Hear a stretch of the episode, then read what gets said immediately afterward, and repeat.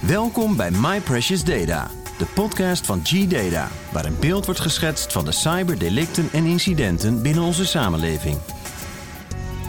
In deze podcast gaan we in gesprek met Eddie Willems, Security Evangelist bij G-Data.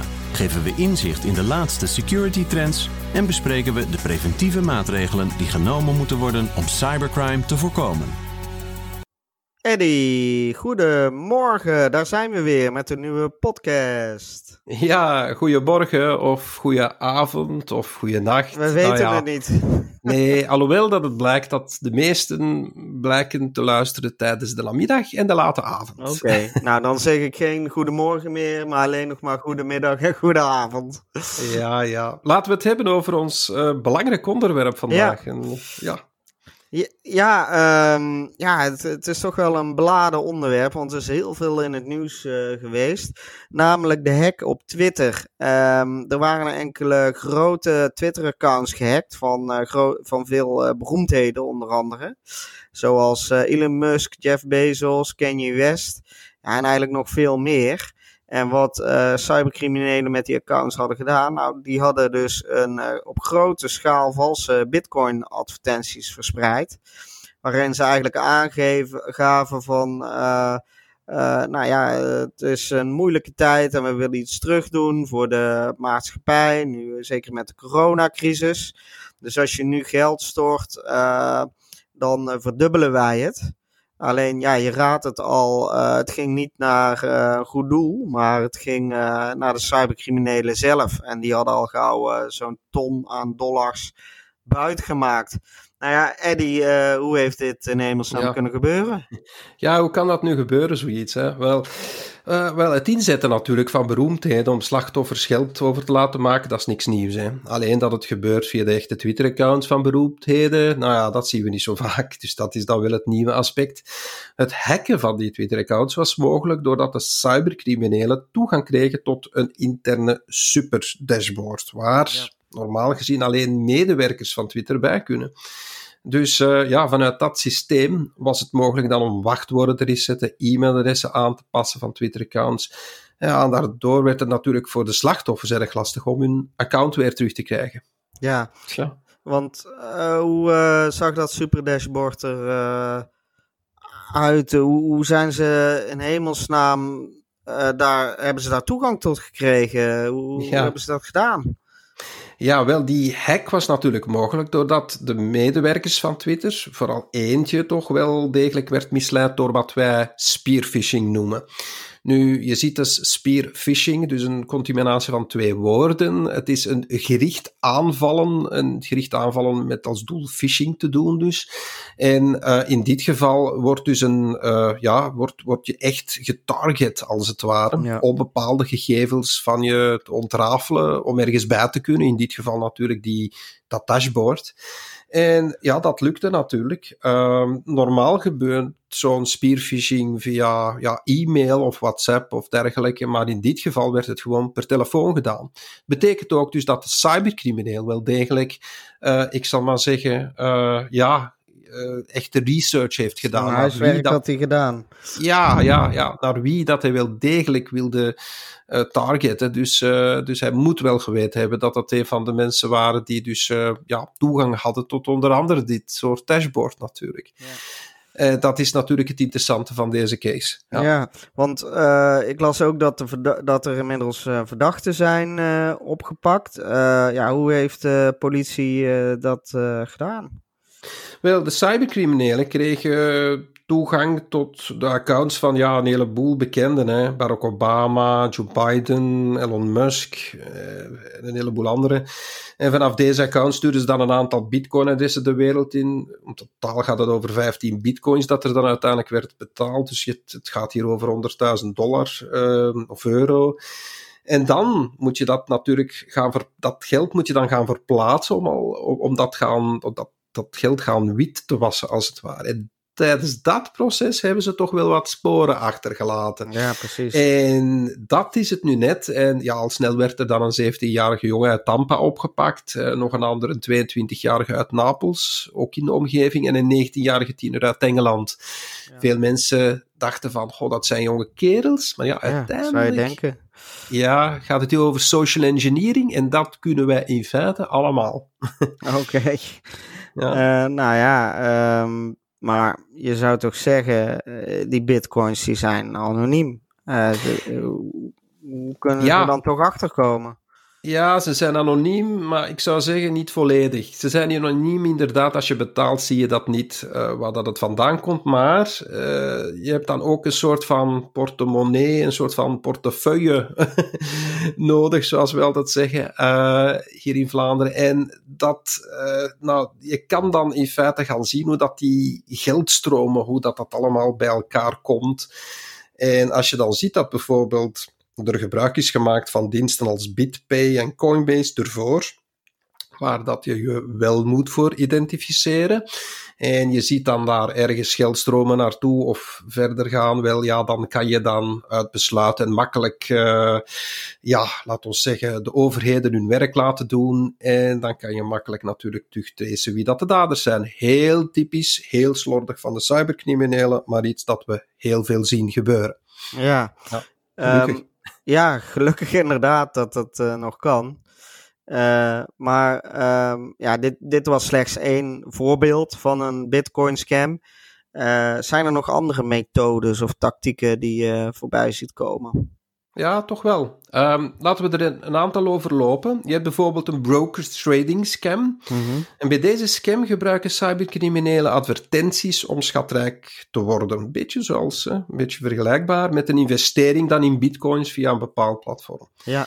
Klik je die advertenties aan, ja, dan begint het. Hè? Dus laten we zo eens eventjes overlopen. Zo'n brokers trading scam. Je klikt op de advertentie, je meldt je aan, vervolgens word je opgebeld of krijg je een e-mailtje van de oplichter die belt ook vaker achteraf, of die gaat dan nog vaker e-mails versturen, een beetje vertrouwensrelatie opstarten. Uh, mm -hmm. Op een bepaald moment kan hij soms nog TeamViewer en Anydesk op je computer installeren, kan hij zo wat alles doen. Um, en hij belooft je dan ook torenhoge winsten. Maar op het moment dat je denkt van ik ga mijn geld innen, ja, dan komt het echte probleem naar boven. Dat is dat je oftewel extra kosten moet betalen, oftewel uh, je helemaal er niet aan kan op dat moment, of uh, je dan nog belastingen moet opbetalen of iets dergelijks. Uh, nou, het wordt een heel kluwe, soms is het geld ook verdwenen. Ja. En, en, dat is het natuurlijk. Hè. Vrijwel komen die calls dan via een callcenter, uh, wordt omgeleid natuurlijk. Uh, het lijkt dan van wel Zwitserland of Engeland te komen, maar dat is het niet. En soms heeft dan die scammer op de koop toen nog een Engelse naam. Maar ja, uiteindelijk ben je wel, ja, is het hier, gaat het hier over pure internetfraude, want ja. je bent je geld kwijt. Ja, ja precies. Een andere mogelijkheid is wat wij uh, sextortion noemen, of eerder een sexscam, eerder gezegd. Want uh, dat is uh, ook omdat het bitcoins, ja, omdat er ook bitcoins bij zitten, zal ik maar zeggen. Ook iets dat veel mensen al ontvangen hebben, is een e-mailtje waarin staat dat de verzender beelden van jou heeft. Maar nou ja, uh, oftewel is die verzender dan een hacker en dan zie je dat niet en, en, denk je van ja, toont hij bijvoorbeeld dat je bijvoorbeeld ergens op een website geweest bent en toont hij ook bijvoorbeeld je e-mail en toont hij ook bijvoorbeeld je paswoord. Dat heeft hij gewoonweg ergens uit de hele grote lijsten gaan halen van alle hacks die ooit gebeurd zijn in de wereld. Ja. Op de koop toe lijkt soms die mail dan nog van je eigen e-mailadres te komen. Dus dan denk je erbij, oei, die man heeft zelfs mijn e-mailadres overgenomen of mijn e-mailaccount. Wat natuurlijk helemaal het geval niet is, want op dat moment is het e-mailadres gespoefd. Dus je doet je voor als zijnde iemand, uh, alleen als je, je, dat, dat zit standaard bijvoorbeeld in je in, in je e-mail client hoor. Met Outlook kan je bijvoorbeeld ook laten voorkomen dat je e-mailadres van iemand anders komt. Bepaalde ja. websites dat het doen. SendAnonymousMail.net bijvoorbeeld. Dat is het spoeven van e-mail. Dus het, het voordoen dat je mailadres van ergens anders komt. En, en veel mensen trappen daarin. Wordt dan, de afperser gaat dan een bedrag in bitcoins vragen. En veel mensen gaan dat dan ook betalen, omdat men dan zegt van ja, je hebt bepaalde rare handelingen uitgevoerd voor het beeldscherm als je aan die porno-site stond. Uh, uh, zat. Dus ja, uh, dat is heel typisch. Een beetje hetzelfde geval zoals bij ransomware. Het is ook het afpersen en ja, veel mensen gaan erop in en je blijft natuurlijk die economie ondersteunen en het blijft voortgaan natuurlijk. Ja. Langs de andere kant heb je bijvoorbeeld ook nog nep-websites of nep-apps. En daar is het zo dat een heleboel cybercriminelen um, ja, ook weer cryptocurrency-apps gecreëerd hebben. Oftewel fake nep-apps voor bepaalde dingen te kopen. Um, het, het, leunt heel dicht aan bij de echte website of de echte apps die bestaan. En dan denk je van, dit is allemaal normaal, dit klopt wel. En uiteindelijk betaal je iets, maar zie je niks terug. Uh, dat gebeurt op allerlei manieren. Dat kunnen allerlei soorten dingen zijn. Dat kan kleding zijn, dat, kan, dat kunnen technische dingetjes zijn, dat kan van alles zijn. Um, hoe kan je dat zien? Heel moeilijk hè. bij apps. Uh, moeten we staat gaan op Google Play en de Apple App Store om die eruit te halen. Uh, wij doen ook ons duitje uh, natuurlijk in de zak. Dat is namelijk dat wij ook dergelijke apps uh, terugvinden en gaan Mhm. blokkeren. Maar, bij geen data bedoel ik dan. Hè. Maar het is natuurlijk ook zo dat, ja, die cybercriminelen blijven die website natuurlijk namaken. Dus je kan dat soms zien, omdat er ja, een beetje foutjes in staan. Uh, ja, dat, dat is toch al één indicatie dat het uh, geen correcte spelling is, of dat je bijvoorbeeld geen, niet te maken hebt met HTTPS-websites. Geeft ook al iets weer. Nou ja, in ieder geval, uh, het is een probleem. Het is allemaal gerelateerd aan bitcoins, al deze ja. voorbeelden. Maar in feite moeten we misschien verder kijken dan bitcoins, is ja, het niet? Ja, ja, ja, want zijn er ook. Uh, het gaat natuurlijk niet alleen over bitcoins, zijn er ook andere methodes? Ja, dat klopt. En, en, en dat is iets wat dat vergeten wordt. Um, er is eentje dat uh, heel bekend is, en dat worden ook heel veel bekende Nederlanders en Vlamingen in, in, in uh, betrokken. Ja. En dat zijn dan bekenden hoor. Um, ja, John de Mol, Mark Koeken, Marco Bassato, ja. Gert Verhulst, Natalia, al die mensen hebben er al last van gehad. Ik heb ze gezien. En wat doet men? Ja, en wat wordt er daar gedaan? Wel, hun identiteit die wordt misbruikt. Um, op websites om hun een product aan te raden, werkelijk. Dus je ziet als het ware dat, uh, ja, dat er. Dus het, het, lijkt precies of dat ze gestopt zijn met wat ze normaal gezien doen en dat ze in feite beginnen met andere zaken. En uh, ja, dat ze nu dus zo van die rare middelen, zoals dagcremes of, of technische biddeltjes of weet ik wat, uh, trachten aan te raden. En dan krijg je dit soort dingen. Heel ja, raar. Ja, precies. Het gekke van de zaak is dat je dan bijvoorbeeld zoiets wil aankopen, maar dan lees je bijvoorbeeld de End-User License Agreement niet. En uh, wat je dan ziet, is dat je uh, ja, veel te veel betaalt, of dat je in een abonnementsysteem zit. En dat is een probleem. Dus je leest die kleine lettertjes niet. En dat, ja, daar verschuilen ze zich natuurlijk achter. Hè? Ja, ja. ja, En dat is natuurlijk het probleem. Het is pure internetfraude, als je het goed ziet. Maar wie zit er nou eigenlijk achter, Eddie? Wel, um, in feite is er een heleboel fake bedrijven, als het ware, dat erachter zitten. Uh, we hebben ooit een mooie, uh, ik zal maar zeggen, um, ja, documentaire er hierover gehad bij VTM. En daar is men erachter gekomen dat er bijvoorbeeld een van die ja, leveranciers bijvoorbeeld in, in, van die middeltjes in Nederland zat. Maar uiteindelijk uh, koop, koopte hij, wel, hij, hij, koopte alles aan in, in Israël, maar uiteindelijk de echte cybercriminelen zaten wel degelijk in Bulgarije. Oh. En ja, een, een heel wirwar van fake adressen of van adressen die ja, tijdelijk bestaan, of adressen van gewoon een café of een bar achter de hoek, die dat dan het adres voert van zo'n firma. En uiteindelijk wordt het zo'n wirwar dat je uiteindelijk de echte cybercriminelen niet meer kan terugvinden. Het enige spoor is dat je het ja, spoorbijster wordt, ja, ergens in Bulgarije. Ja, dus een mix van ja, uh, fake bedrijven, nepbedrijven, die dus in feite gebruikt worden om uiteindelijk het geld van je afhandig te maken. En daardoor wordt het als consument heel moeilijk natuurlijk om het geld terug te vorderen. Ja, want, want wat kun je doen als je slachtoffer bent geworden hiervan? Wel, ik raad altijd aan om de volgende maatregelen te treffen. Vooral um, ja, als je heel belangrijk is, ik, ik denk toch wel, een van de meest belangrijke dingen is, kijk altijd uit. Ga nooit in op zo van die dingen als je ziet. Als het te mooi is om waar te zijn, ga er dan gewoonweg niet op in. Ik denk dat dat een element is dat belangrijk zijn. Um, verbreek sowieso al het contact met de oplichter. Stuur geen geld of bitcoins. Nooit. Tenzij dat je dat echt zelf voor gekozen hebt. Als je al geld of bitcoin hebt opgestuurd, is het aan te raden aangifte te doen bij de politie. Komen we straks op terug. Ja. En ben je in een nep website getrapt, breng dan ook het bedrijf van de echte website, die er bijvoorbeeld heel sterk op lijkt, dan ook direct um, ja, waarschuw die. Ja, die zijn eigenlijk ook slachtoffer. Uh, die zijn effectief, ja, die zijn effectief ook slachtoffer natuurlijk. En heb je de scammer betaald met een creditcard, en dat vergeten veel mensen, of met PayPal bijvoorbeeld, uh, wel, neem dan gewoon contact op met je creditcardmaatschappij of met PayPal. Kan je het zo gewoon het, het, het bedrag terug eisen. En dan heb je toch alleszins al je geld terug. Dus dan hoef je je daar al geen zorgen om te maken. En krijgt men ook een klacht aan de been. Dus dat, dat bedrijf krijgt sowieso dan ook al een klacht aan de been. Dus uh, dat is ook wel niet slecht. Ja.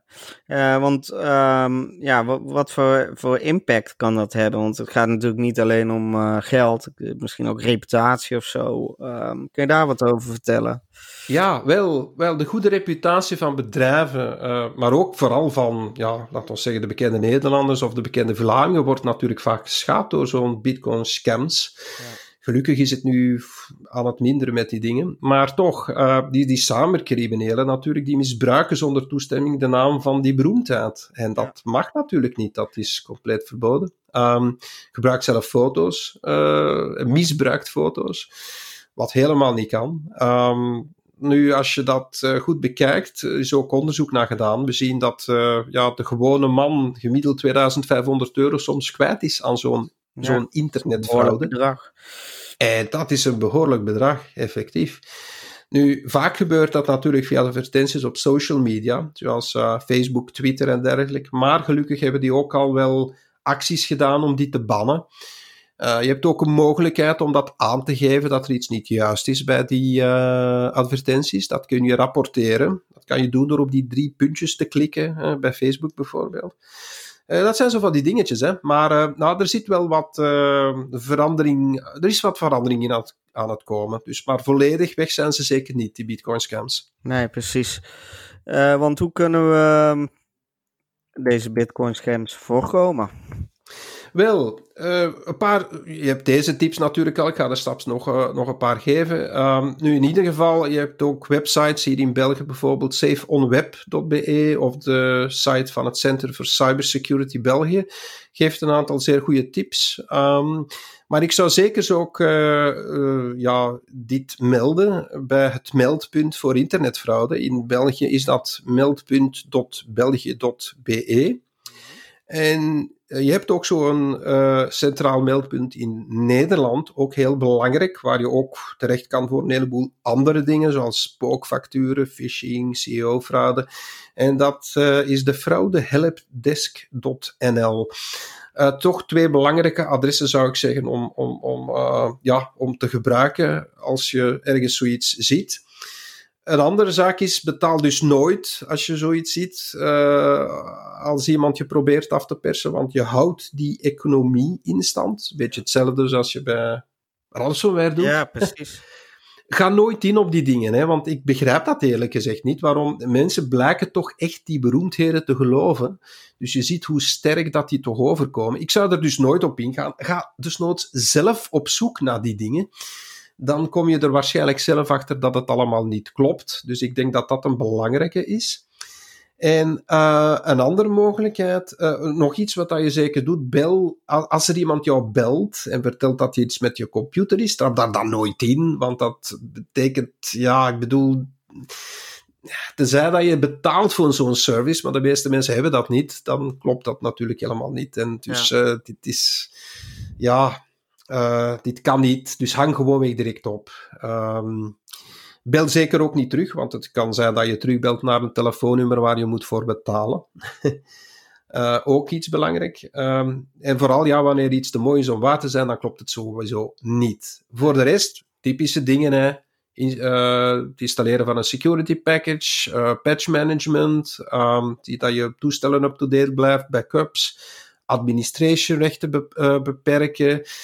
Uh, en vooral vind ik het meest belangrijke is die cyberbewustwording. Het feit dat we ons bewust moeten zijn van dit soort dingen. Het feit dat we bewust moeten zijn dat je op elk moment uh, ja, met zo'n problemen in aanraking kan komen. En dat is iets waar we ons moeten voor wapenen, denk ik. En als je dat al doet, dat doet waarschijnlijk heel veel.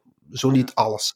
Als je gewoon weer gaat nadenken over van, goh, dit, dit is iets dat, goh, zou dit wel degelijk kunnen? Of ik ga zelf eventjes opzoeken. En dan kom je er waarschijnlijk wel direct achter dat het inderdaad helemaal niet kan. Dus die cyberbewustwording is, Cruciaal. vind ik, ja, ik zou zeggen, ja, tezamen met die beveiligingsoplossingen, sorry, is dat toch wel een van de meest belangrijke elementen die dat we kunnen gebruiken in het oplossen van dit soort dingen. Ja. ja, nou het komt eigenlijk heel vaak terug hè, in onze gesprekken, dat cyberbewustzijn. Uh, waarom is het dan echt uh, zo belangrijk? Wel, gewoonweg omdat het uh, een hoog niveau van dat cyberbewustzijn is essentieel om al die cyberaanvallen ja, te kunnen voorkomen. Hè. Omdat de mens in feite bijna altijd aan de basis ligt van al deze dingen. Hè. En dat is wat dat we hier ook zien. De mens ligt hier aan de basis van uh, ja, van het, uh, het, het, verkeerd lopen. Hè. We gaan op die zaken zelf in en, en, en dat is het gewoon weg. We kunnen het niet genoeg maar herhalen. Nee, want er wordt heel dat... veel herhaald. Eh, ja, ik weet het.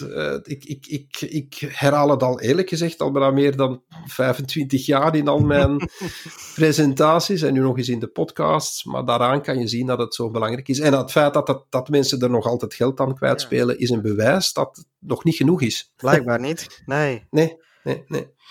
Nou goed, ik uh, vond het weer een hele erg interessante podcast. Ik heb denk ik uh, weer veel opgestoken en um, nou ja, um, ik heb uh, eigenlijk niks meer toe te voegen. Jij nog wel iets, iets toe te voegen, Eddie? Nee, ik denk het niet. Ik denk dat we uh, deze podcast mooi online gaan zetten. En ik denk dat we uh, eerlijk gezegd weer al gaan uitkijken naar een volgende podcast. Ik denk ook, je niet, Eddie. Ik ook. Oké. Okay. Dankjewel, ja. Eddie. Ja, tot de volgende keer allemaal. Bye. Kom meer te weten over G-Data via www.gdata.nl of www.gdata.be. Of stel een vraag door te mailen naar podcast.gdata.be of podcast.gdata.nl.